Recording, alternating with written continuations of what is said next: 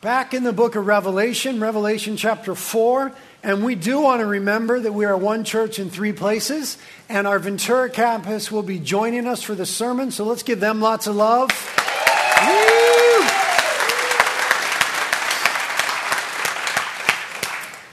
Okay, Revelation chapter 4. We're going to cover, cover the whole chapter this morning. And uh, this is a perfect chapter for the beginning of the year. The title of this message is The Heavenly Perspective. The heavenly perspective is what we're going to get from chapter 4. Chapters 4 and 5 of the book of Revelation are the most robust explanation that we have of heaven in all of Scripture. Revelations chapter, Revelation chapter 4 and chapter 5. So much to learn here as we're thinking about the heavenly perspective. We're going to read the text in a moment, but first let's pray and I'll say a few things and then we'll get to the text. Father, thank you for loving us. Thank you that before we were even formed in our mother's womb by you, you knew our names and you loved us. Thank you for calling us to yourself through Christ and bringing us near to you. We pray that this year for us, that would be the biggest thing about our lives is that we are the beloved of God in Christ. That that would bring us joy and strength.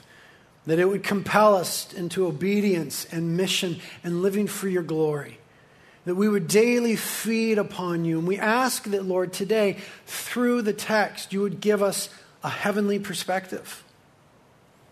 That the things of this world would be put in right context, right perspective. That our minds would be set on things above where Christ is. And it would bring us great encouragement. And that the truth of heaven and our place in it would be transformative in our lives today for the glory of Jesus. Please help me now, Lord, to teach and preach. My tongue feels a little sloppy this morning.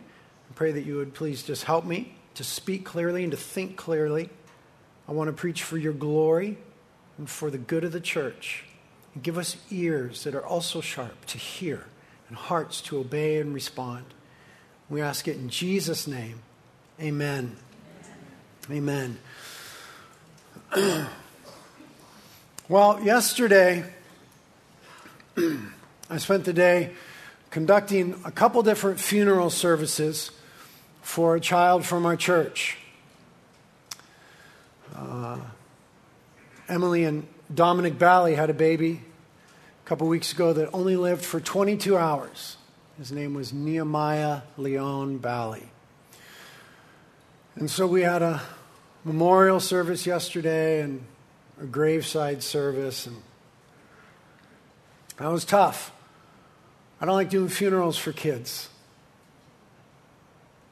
I don't like how that feels. Don't like what that says. Don't like how it makes me think and feel about our world.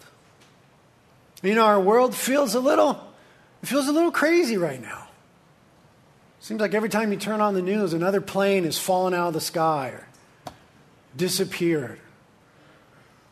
Russia's rampaging and doing things that it was doing 100 years ago. Seems like nobody's doing anything about it.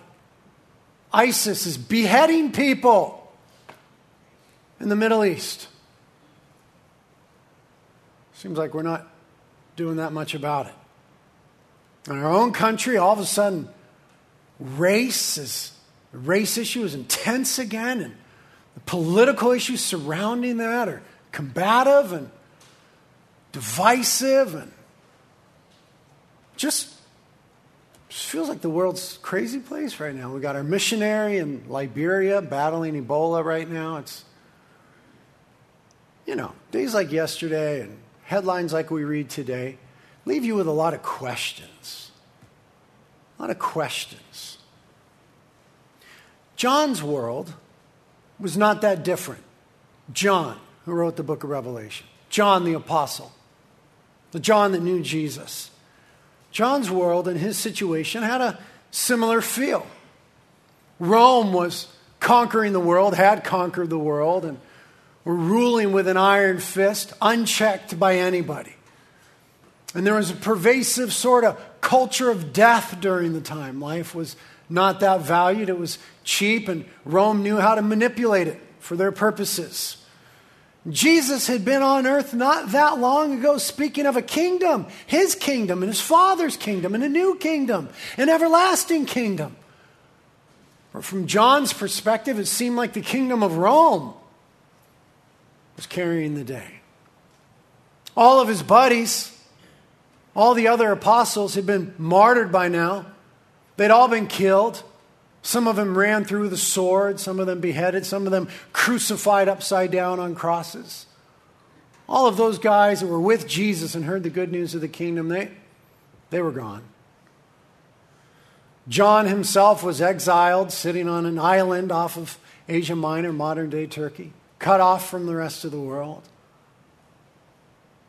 Thinking about what, what happened in the mission. I'm supposed to be taking the gospel to the ends of the earth, and here I am exiled and in prison.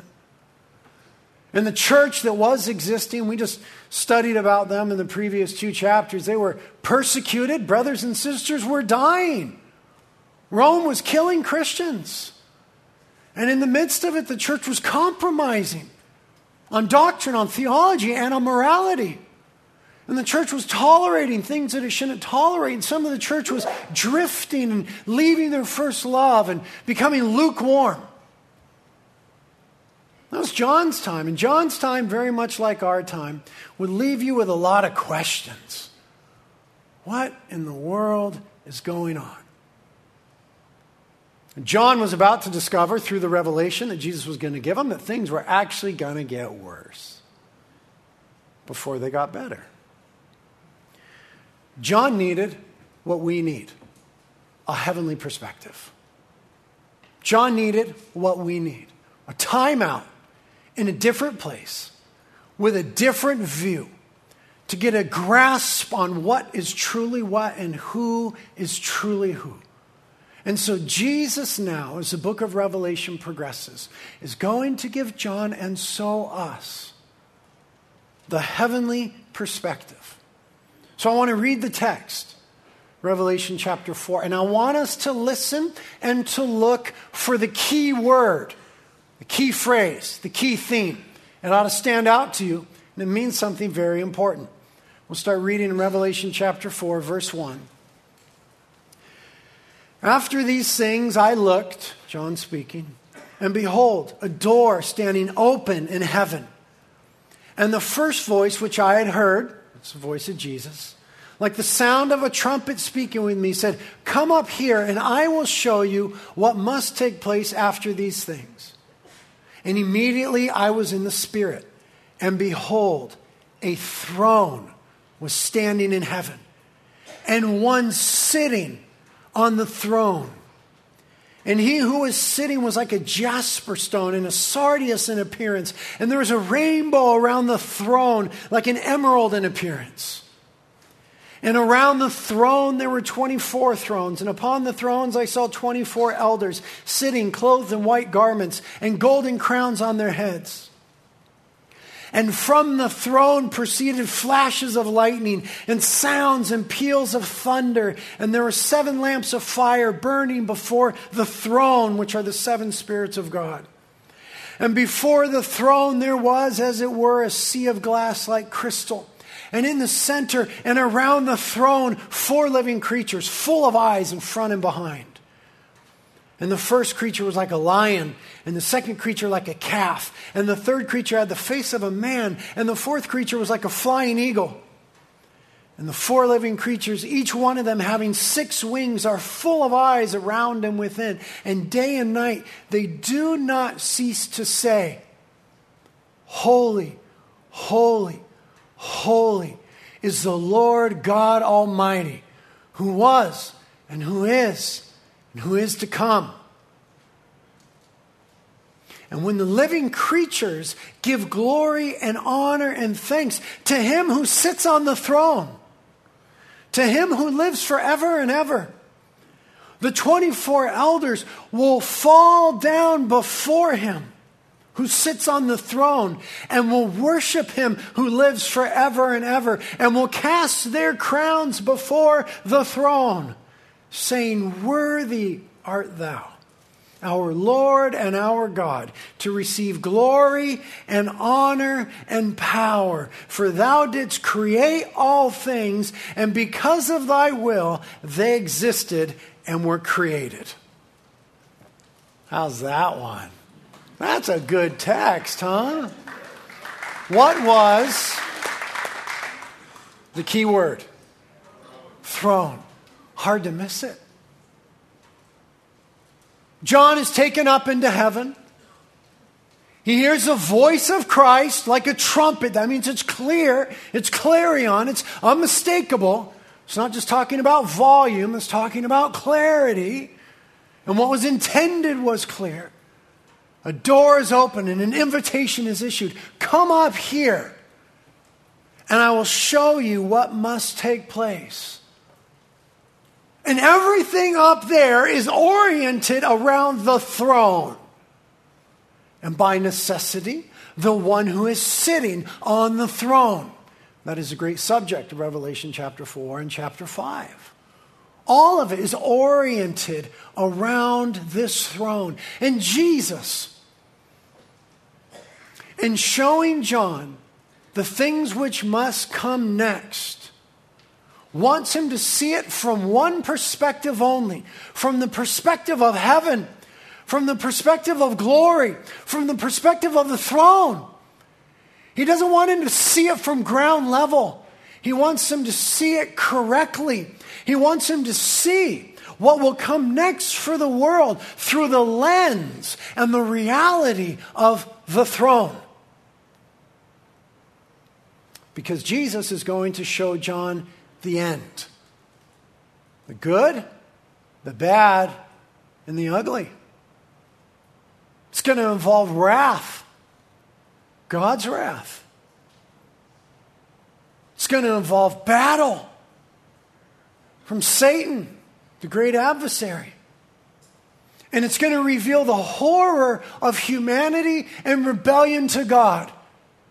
And it's going to be messy chapter 6 through 18.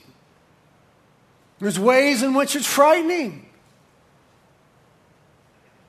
But God, in His love, only wants John, only wants us to see it from the perspective, through the lens of the throne. Because the throne speaks of one thing sovereignty, control, dominion. Christ wants John to know, he wants us to know that the things that will unfold in the future are under the sovereign dominion and control of Christ the King.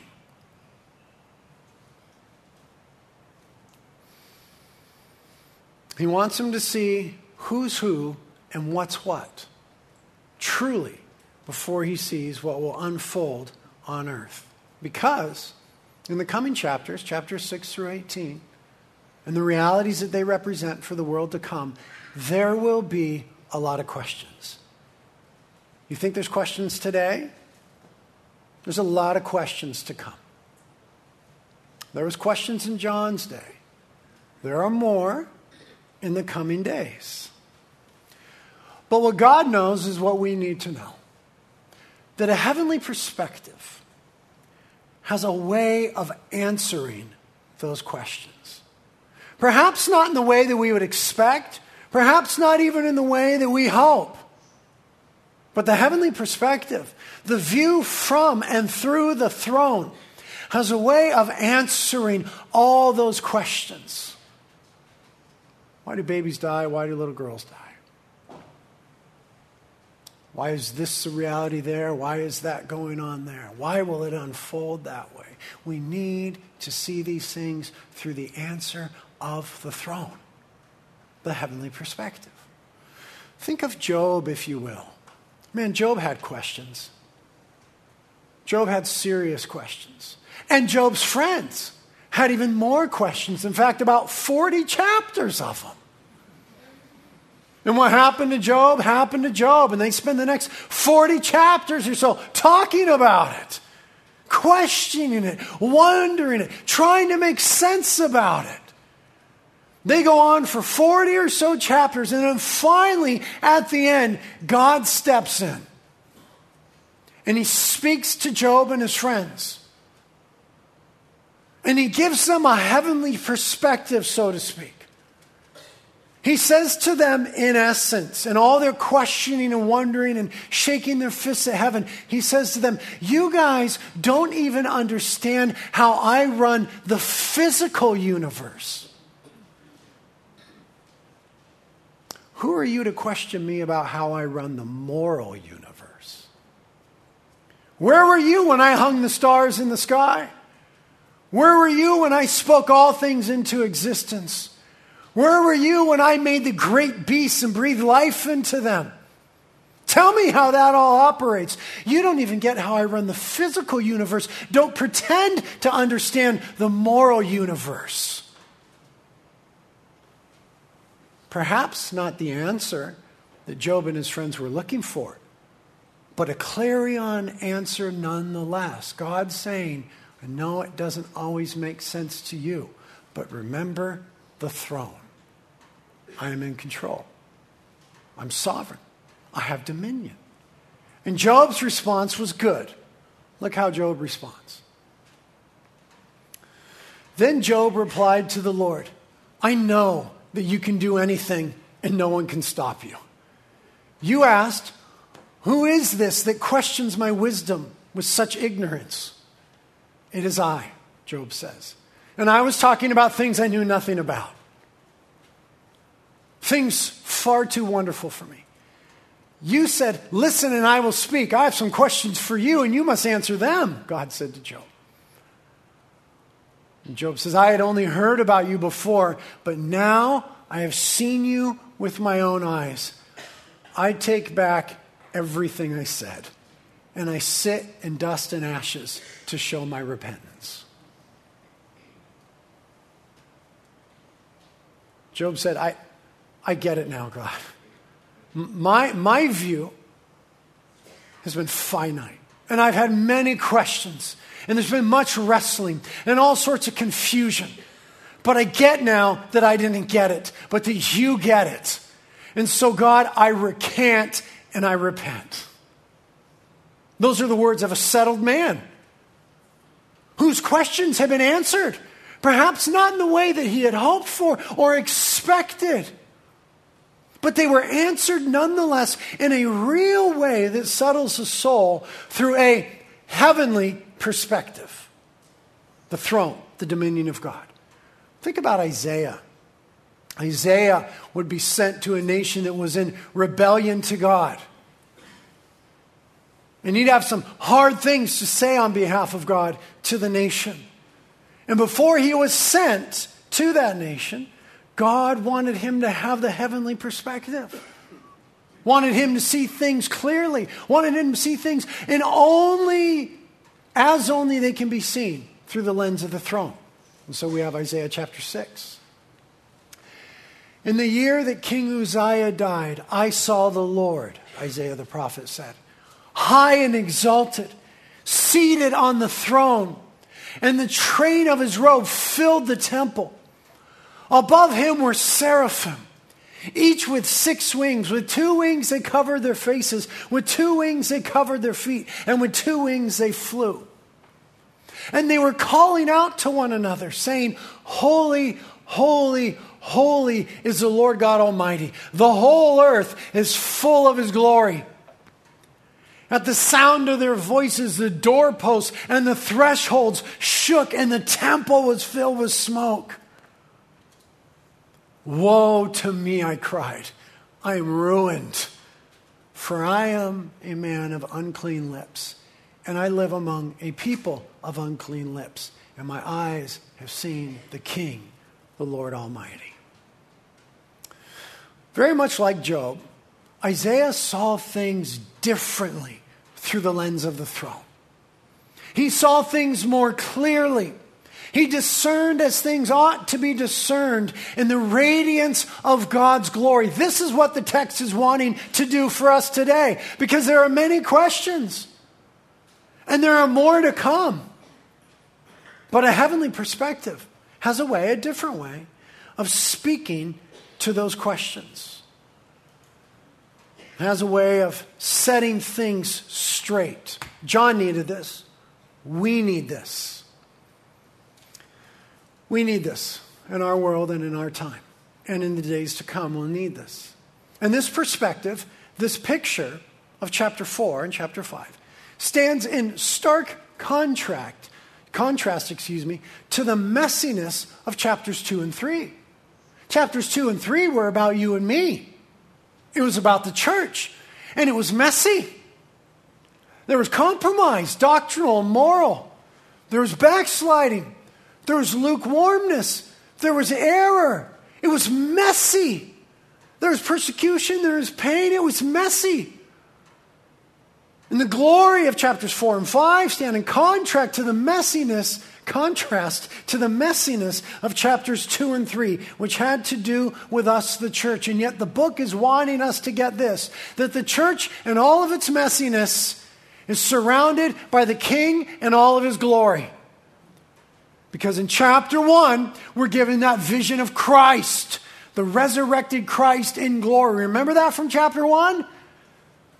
And then in chapter 2, it begins with Christ saying, I am the one who holds in my right hand the seven stars of the churches, the representative leadership. And I am the one who walks among the seven golden lampstands, the churches. And now, as we leave the picture of the church into chapter 4, he is the one who is seated upon the throne in all authority, dominion, power, glory, and beauty.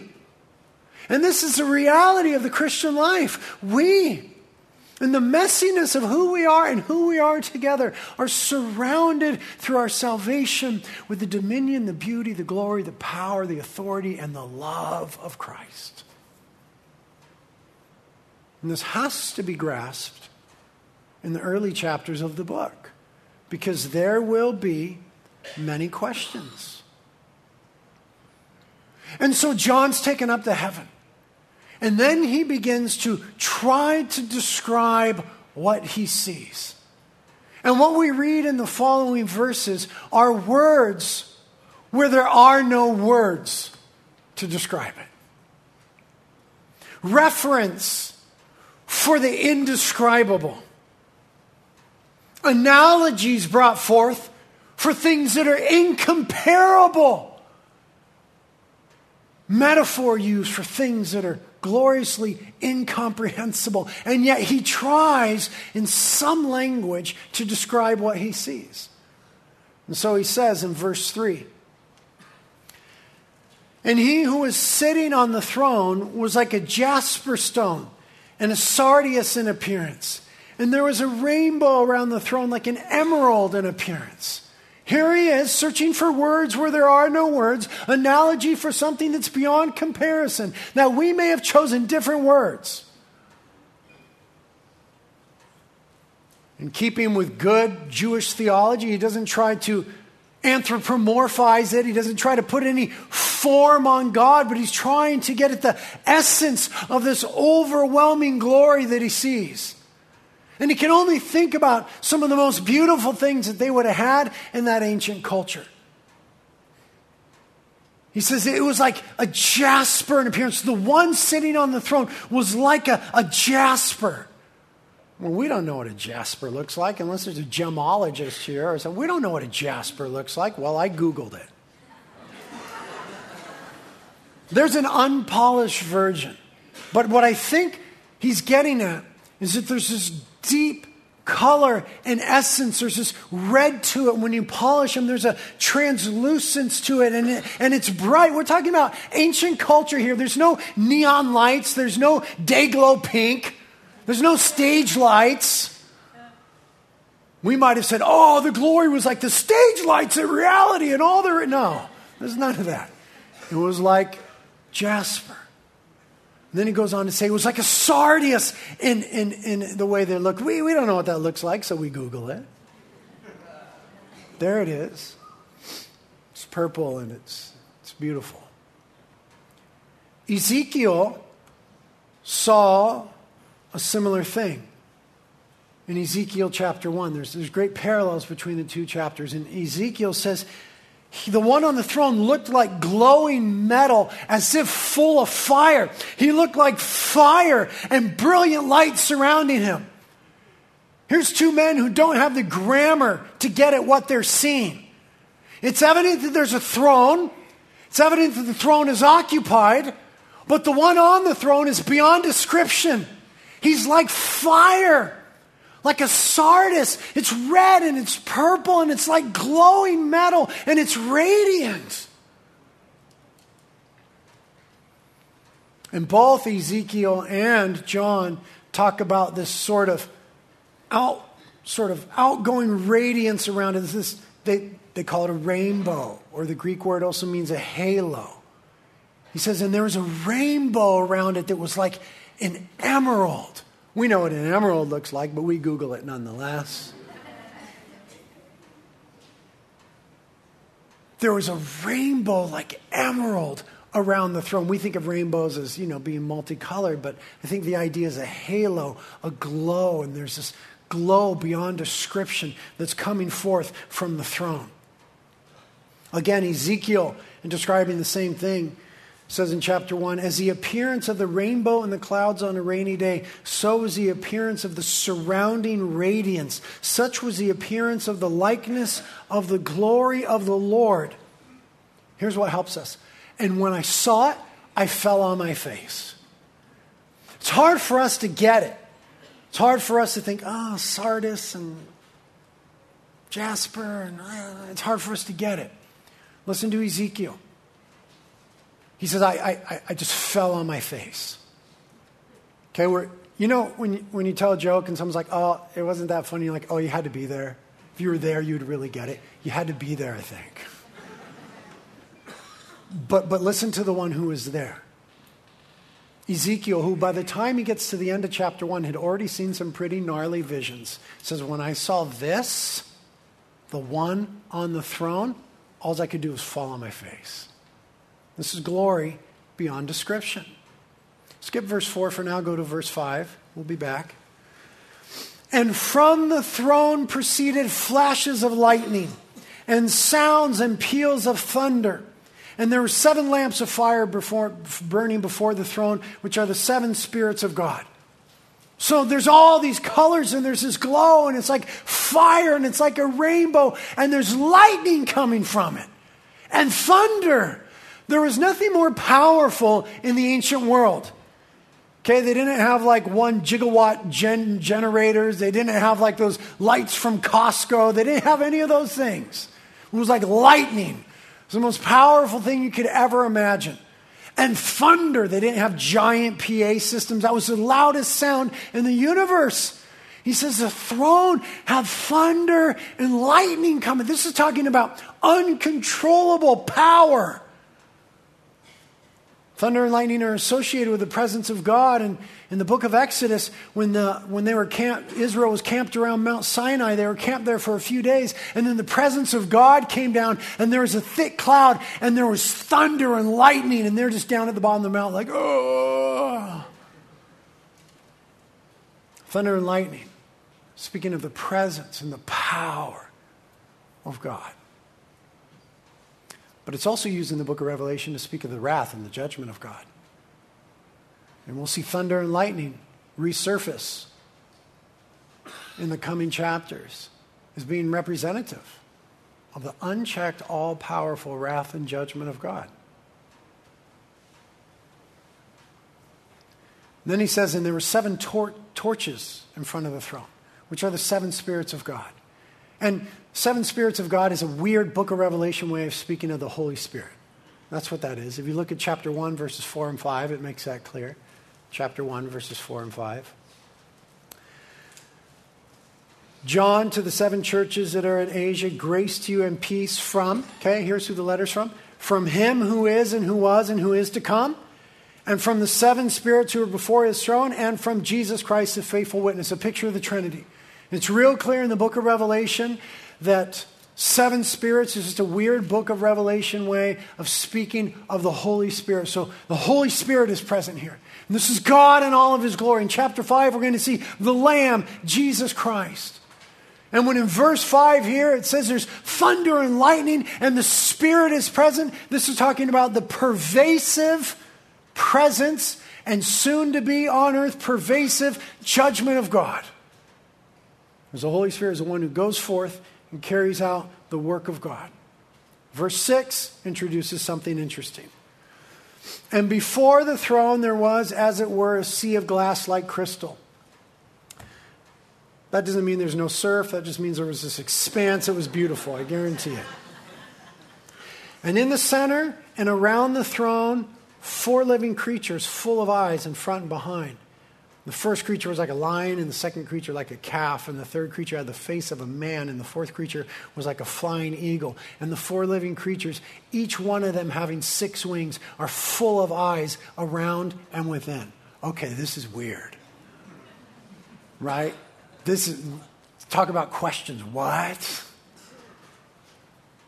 These are weird things. Ezekiel saw similar things. Maybe they were the same things. But Ezekiel says that each one had the face of a lion, a calf, an eagle, and a man.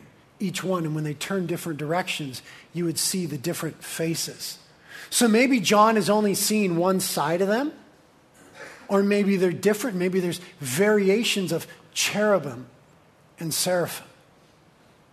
The ones in Ezekiel seem to only have two wings, but the seraphim that Isaiah spoke of had six wings. And these ones have six wings. And we read in Isaiah chapter 2, verse 6, that they have six because they need two to fly for sure. But with two, they cover their feet because they're in the presence of God. It's holy ground. Just like when God said to Moses, You're on holy ground, take off your shoes. And when two, they cover their faces because who could ever gaze upon the holiness of God?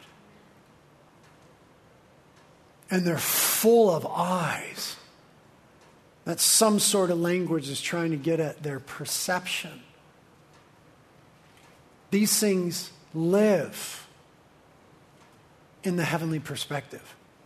They perceive in perhaps a way that we, from our finite perspective on earth, two eyes don't perceive. These great beings who, when they sang in Isaiah chapter 6, their voices were so thunderous that it shook the foundations and the threshold of the temple. Have, have you been? I've been 10 times. Have you been to the temple in Israel? The temple ground there? Have you, have you seen how huge the stones are? They're massive. When these things sang, Holy, Holy, Holy, they shook in the presence of Isaiah. These things are gnarly. And what do they, with all of their power, with all of their awesomeness, with all of their clarity and perception from a continuous heavenly perspective, what do they do? Well, they're like Ezekiel, they just worship. They're there in the presence, and they can't find anything other to do than worship. It says at the end of verse 8, and day and night they do not cease to say. Day and night they do not cease to say, Holy, holy, holy is the Lord God Almighty, who was, who is, and who is to come. Get this, because this is like one of those things where you just had to have been there. They're there and they never get over the glory and the presence of God. Day and night, they do not cease to say, We are the beloved of God, but we are at a disadvantage sometimes with our finite perspective. And we seem sometimes to take the presence lightly. It's different for us, but it's the same God. And we come in church, and it's our time to sing. And our hands are in our pockets, or our mouths are closed, or our minds are somewhere else, or we wander out to the lobby and chit chat. That betrays our lack of perception. If only we had eyes within and all around, we might see more clearly, as the text is trying to help us to do the glory, the wonder, the splendor, the power, the majesty of God. You're going to have to take the word and the example of those who are there. These crazy cherubim, they never get over it. Day and night, they do not cease to say, holy, holy, holy. They say it three times because one time doesn't quite get at it. You know, if we want to like highlight something, we do just that. Right? We take a highlighter and we highlight it. Or we put it in bold. Or we underline it. Or we put exclamation points. Or we write it in red, F. In the ancient culture, they didn't have highlighters, they didn't have bold, they didn't italicize it, they didn't underline it. In the ancient culture, when you wanted to emphasize something, you repeated it. And the greatest emphasis was when something was said three consecutive times. The cherubim are saying that there's no other way to describe it than holy and holy and holy is the one who sits upon the throne. One time doesn't get it, two times doesn't get it. The strongest way they could speak of the holiness of God, His otherness, His moral purity, His excellence, His essence in His being is holy, holy, holy. Is the Lord God Almighty. Not kind of there, not kind of in control, the Lord God Almighty who was, who is, and who is to come. That speaks of his eternality. Who has always been. We have not always been. We are created beings. He is eternal. He has always been. He is almighty. We are not almighty. We are finite. We are frail. He's almighty. And he's holy, holy, holy. So much so that Ezekiel fell down. That John is reaching for grammar that he just doesn't have and that these crazy cherubim never cease to say, Holy, holy, holy. This is a heavenly perspective. This is what Christ was wanting John to get before he saw the rest. This is the lens through which Christ was wanting John to see the church persecuted, the church suffering, the church compromised, judgment coming to the world, the battle of the enemy, the rebellion of man, all through the glory and the power, the wonder, the beauty, and the majesty of God. But what we cannot miss in the text is us. Because we're there. At least we're represented. Back to verse 4. And around the throne were 24 thrones. And upon the thrones I saw 24 elders, sitting clothed in white garments with golden crowns on their heads. 24 thrones around the throne, the main throne. 24 thrones around it. And they're also occupied. There's elders sitting upon them. And there's been much discussion amongst commentators and Bible scholars and Bible students who are these 24 elders.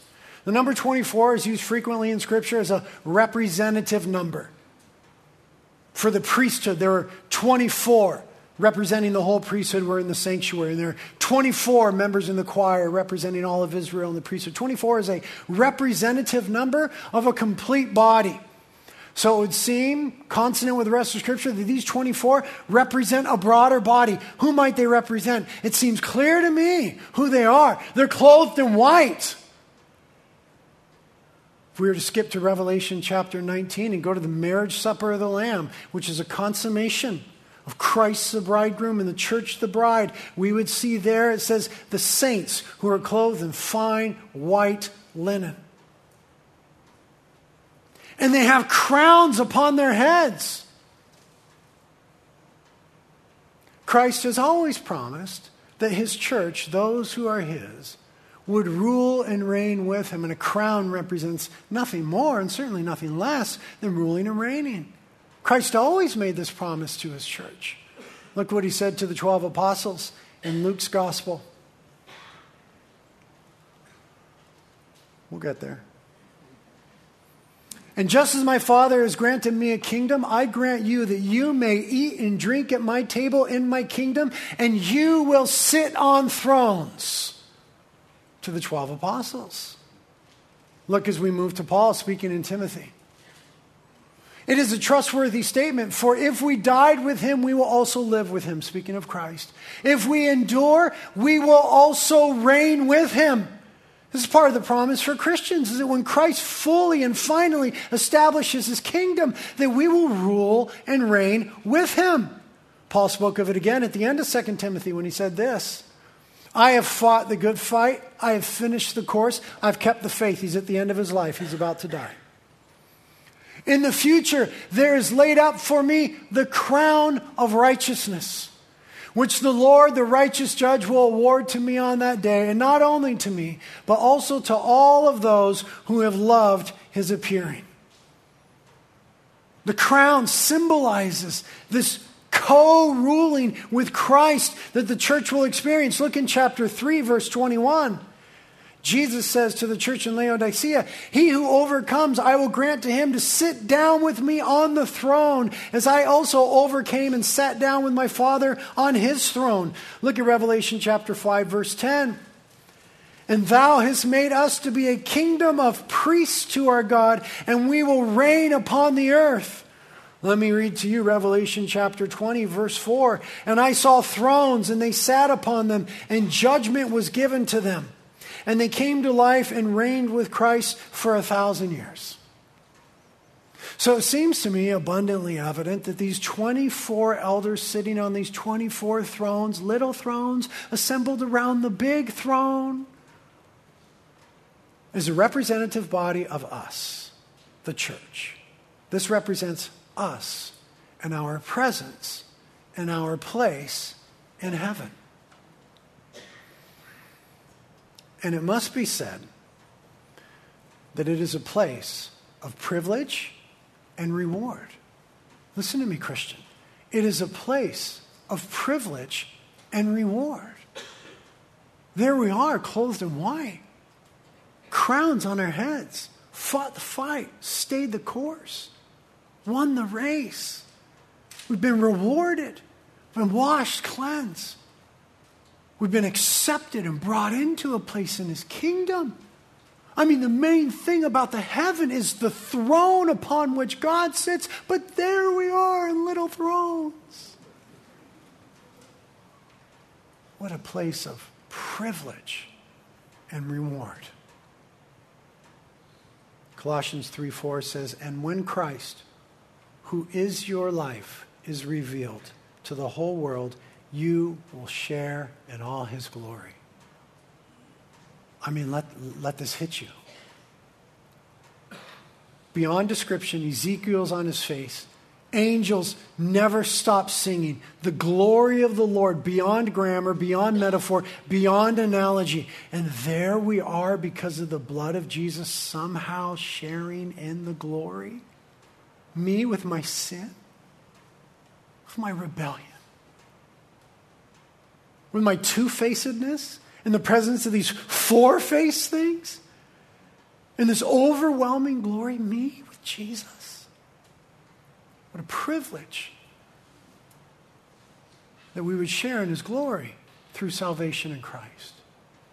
But here's where the text leaves us the text puts it all in context when it shows what we do with our little bit of glory verse 9.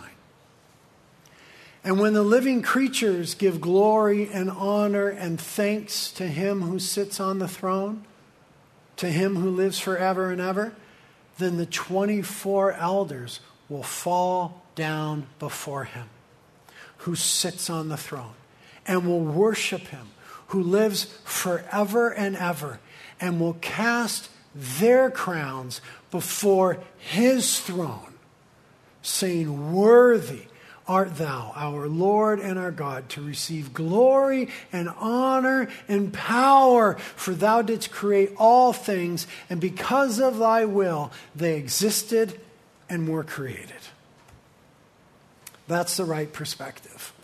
Man, because of what Christ has done for us on the cross, we are brought into this place of privilege, of reward and that's part of the heavenly perspective that we need to keep. That's part of the reality from which we live and, and which we live into. It's part of our future experience, sharing in this glory that is indescribable.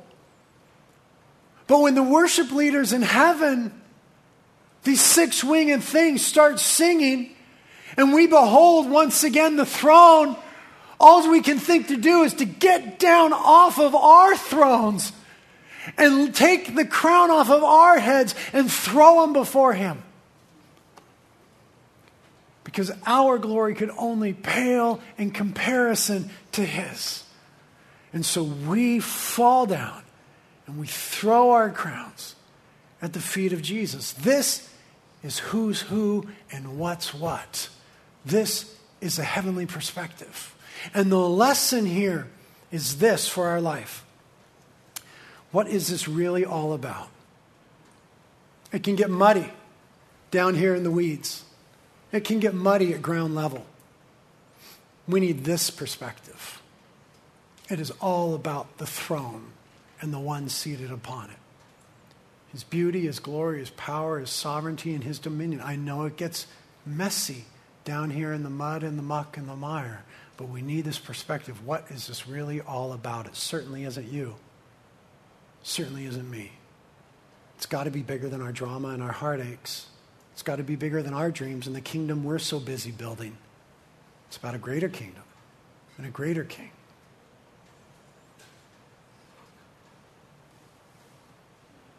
And what about your throne? Because you're afforded one. What about your throne? It's not the throne.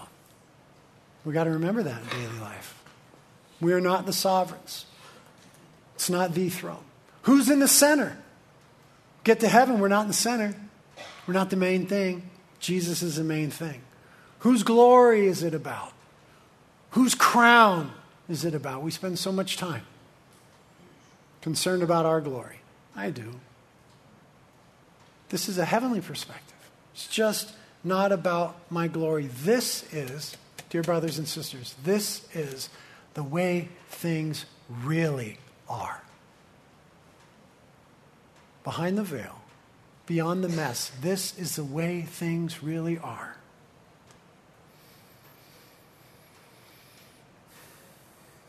And so, how are we living now? Living to the throne. Live in light of eternity. Live in light of the heavenly reality. What, what questions do you have now? What, what, what are you struggling with? Take them to the throne. You're probably not going to get the answers that you want, but you're going to get the right answer. The right answer is the one who is seated upon the throne, sovereign dominion, loving. Let me tell you about the final word from the throne.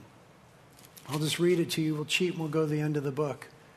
And I heard a loud voice from the throne saying, Behold, the tabernacle of God is among men. And he shall dwell among them, and they shall be his people, and God himself shall be among them. And he shall wipe away every tear from their eyes, and there shall no longer be any death, there shall no longer be any mourning, or crying, or pain. The first things have passed away. And he who sits upon the throne said, Behold, I am making all things new. And he said, Write this down, for these words are faithful and true.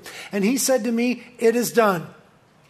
I am the Alpha and the Omega, the beginning and the end. I will give to the one who thirsts from the spring of the water of life without cost. He who overcomes shall inherit these things, and I will be his God, and he will be my son. That is the final word from the throne.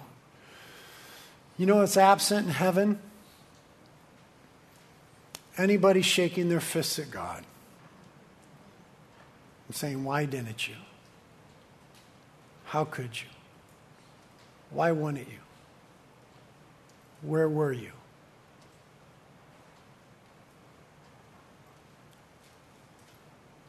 There'll be none of that. All of it will be answered in His glory. Peter knew this, and he said this All praise to God, the Father of our Lord Jesus Christ it is by his great mercy that we have been born again, because God raised Jesus Christ from the dead. Now we live with great expectation. And we have a priceless inheritance. an inheritance that is kept in heaven for you, pure and undefiled, beyond the reach of change and decay.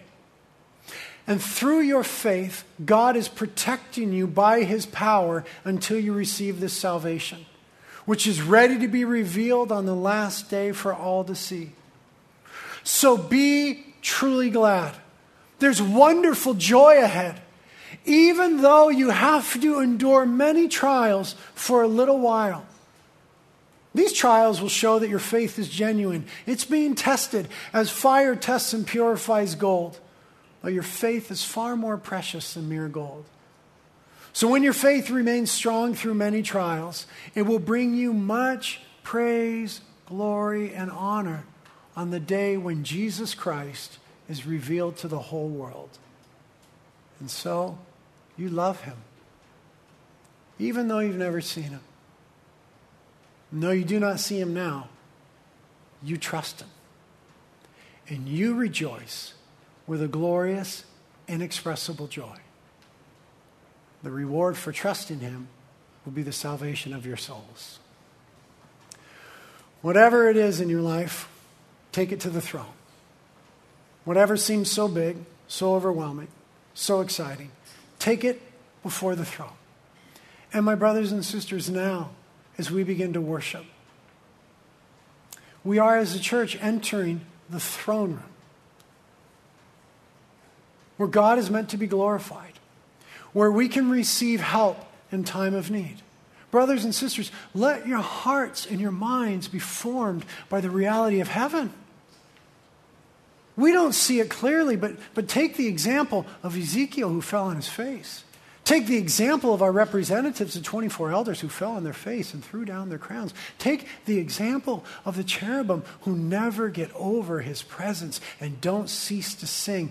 Don't be a church with your hands in your pockets and your mouth closed, fooling around in the foyer. Christ is worthy of all our praise. Thank you, Lord, for your word. It's so helpful to us. Thank you for this glorious truth. We ask that we would be radically formed by this truth. And Lord, uh, we thank you that you love us and you know everything that's going on in our lives. And thank you for opening a door to heaven today and saying, Come up here, and showing us what's what and who's who. Help us now, Lord, to rest in that. Help us to lean into that. Help us to rejoice in light of that. Help us, Lord. Our minds are distracted and our hearts are crowded. We, we need your help to maintain this heavenly perspective today as we gather, and tomorrow as we go, and things get muddy and messy. Thank you for the throne. In Jesus' name, amen.